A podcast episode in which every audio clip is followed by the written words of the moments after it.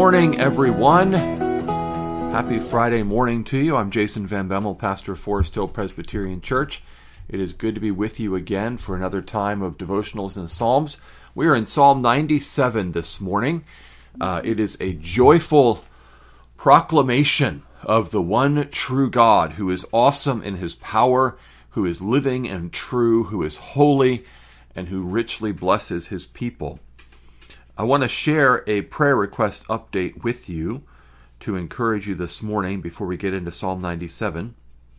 Last time on Wednesday, we prayed for Ashley, a 16 year old girl who's uh, battling cancer. And uh, things were not looking good for Ashley for a while. She was very sick. She had a fever. She she couldn't get the scans that she needed because she wasn't healthy enough. And anyway, she got the scans, and it was the best the best news. So this is from her mom from yesterday. Today is a day of miracles.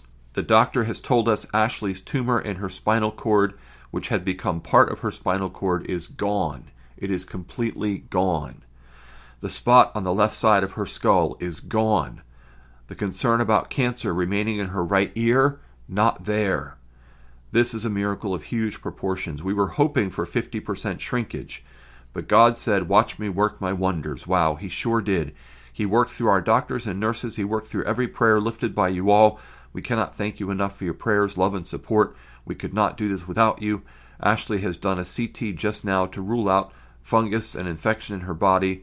We know we'll have final results by dinner time today. Today is a day to rejoice. So they are going to continue doing or they're going to set her up for radiation and chemo so the cancer doesn't come back um, as they finish her treatment plan. So we'll keep praying for Ashley and her family. But that is just wonderful news from our wonderful God. And uh, what a great way to get ready for Psalm 97 this morning. Let's pray.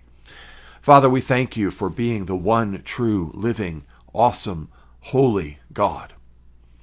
You reign sovereign and supreme over your creation and you are good to your people.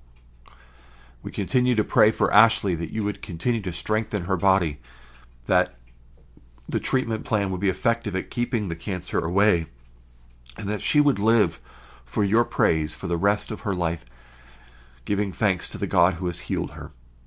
Father, now as we look at Psalm 97, please write it on our hearts. Please help us to understand it and to receive it by faith and to look to you in all things as you reveal yourself in your word. We pray this in Jesus' name. Amen. Amen. So, Psalm 97 The Lord reigns. Let the earth rejoice. Let the many coastlands be glad. Clouds and thick darkness are all around him. Righteousness and justice are the foundation of his throne. Fire goes up before him and burns his adversaries all around. His lightnings light up the world. The earth sees and trembles. The mountains melt like wax before the Lord, before the Lord of all the earth. The heavens proclaim his righteousness, and all the peoples see his glory. All worshippers of images are put to shame, who make their boast in worthless idols. Worship him, all you gods. Zion hears and is glad, and the daughters of Judah rejoice because of your judgments, O Lord. For you, O Lord, are most high over all the earth. You are exalted far above all gods. O you who love the Lord, hate evil. He preserves the lives of his saints. He delivers them from the hand of the wicked. Light is sown for the righteous, and joy for the upright in heart. Rejoice in the Lord, O you righteous, and give thanks to his holy name. Amen. When we know the one true God, we have every reason to rejoice and to give thanks, and every reason to hate evil, because our God is holy. Well, Psalm 95 is a very joyful psalm. It continues the worship theme that is the, the, the major theme throughout book four of the Psalms. And here we see God reigning, and God is reigning in, in awesome power and holiness on a foundation of righteousness and justice. It reminds me, I was I was reading this morning, by the way, in uh, The Light of the Psalms by Michael Ross. I think I've recommended this book before, but if you're looking for a thing that will just quickly guide you through the Psalms uh, as a sort of daily devotional read, um, here's uh, as an example, day 66. It's just, you know, basically not even two full pages per day. And he doesn't necessarily go through the Psalms in order, but he goes through them sort of thematically. It's really great. So I was reading that this morning, and he was uh, he was basically saying how how cheap we've made God in our Western modern American evangelical world, how trite, how almost silly we've made God. Um, we have these some songs, some, not all, but some songs uh, that are like, you know, Jesus is my boyfriend type songs. They're the happy, sappy, poppy romance songs, but you just pop in Jesus instead of my boyfriend. And uh, they're really kind of silly and trite, right? And, and, and at times it almost seems like God is like, you know, I understand the language of God pursues you and God loves you, but it's almost like God is a, a, needy, clingy uh, boyfriend, right? Who's chasing. Uh, that is not the God of the Bible. The God of the Bible is sovereign and reigns in awesome holiness. And he, he says in the book how, how only God is really awesome and how, you know, we, we take that word awesome and we apply it to ice cream flavors and skateboard tricks and, you know, hairstyles and whatever but only God is awesome. It reminds me of a, a, friend of mine, Adam, who told a story. He was at a, a, conference, and Ian Hamilton was one of the speakers. Ian Hamilton's just a fantastic uh, preacher and theologian. And anyway, so somebody was they, they were in the restroom during a break, and uh, somebody made a comment and said, "Oh man, that's awesome," and you know, from from the bathroom came this voice only God is awesome. And he turned around and looked, and there's Ian Hamilton. Only God is awesome. So Adam's been like, ever since then, I'm not going to use that word awesome for anything other than God. And Psalm 97 shows us that. It shows us the awesome God, the one living and true God. The foundation of his throne is righteousness and justice. And this is really what he calls his people to within his kingdom. Righteousness is is to do what is right, to be upright, uh, to be uh, faithful to God's holy standard of His own character, and justice is to to give people what they deserve, to to treat people with equity, with fairness, with with just um, a just treatment of others. So righteousness has to do with our own character. Justice has to do with the way we treat others. And God's foundation of his throne is righteousness and justice, fire, lightning, trembling, melting, power. This is our God. This is our one true God. He is not trite. He is not desperate. He's not lonely and longing and pining away. He is reigning in sovereign power and holiness and righteousness and justice, and the heavens proclaim his righteousness, and all the peoples. Again, this missions theme is also here within the worship of, of Book 4 of the Psalms. All the peoples, that's all the nations of the earth, see his glory. This verse, Psalm 97 6, is like an exact echo of Psalm 19, verse 1.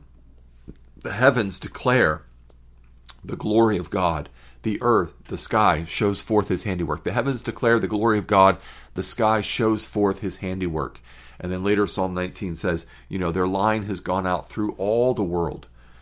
And so this is this is the God we worship.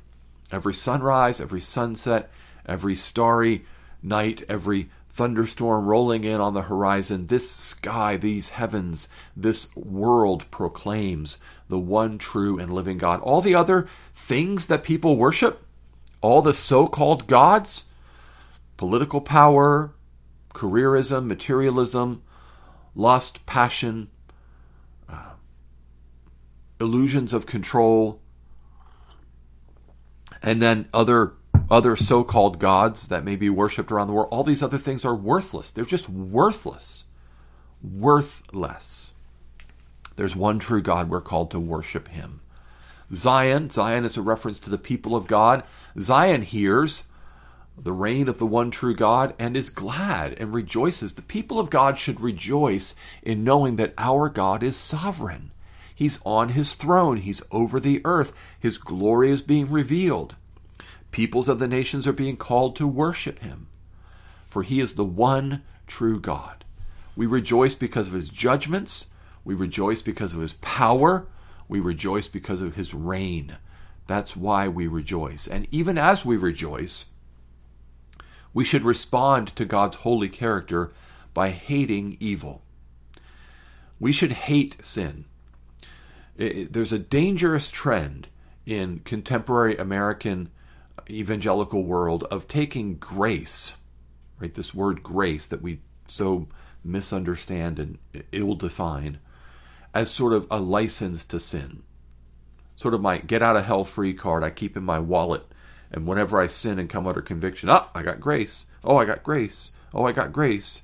And that allows us to be callous toward our sin and to disregard our sin. But the, the, again, that's not the God of the Bible. That is that is an invention of the modern American evangelical church and its marketing. That's not God. God hates sin, and God calls his people to hate sin. Yes, Jesus paid for all of our sins with his blood on the cross, but knowing what it cost God to pay for our sins, the very life of his precious Son of infinite worth and value, knowing what it cost God to pay for our sins ought to cause us to hate our sin even more. That sin nailed Jesus to the cross. That sin caused Jesus to die in utter agony. That sin is responsible for the death of my Savior. I should hate it. I should turn from it. I should shun it. I should want to do anything to get it out of my life. Hate evil.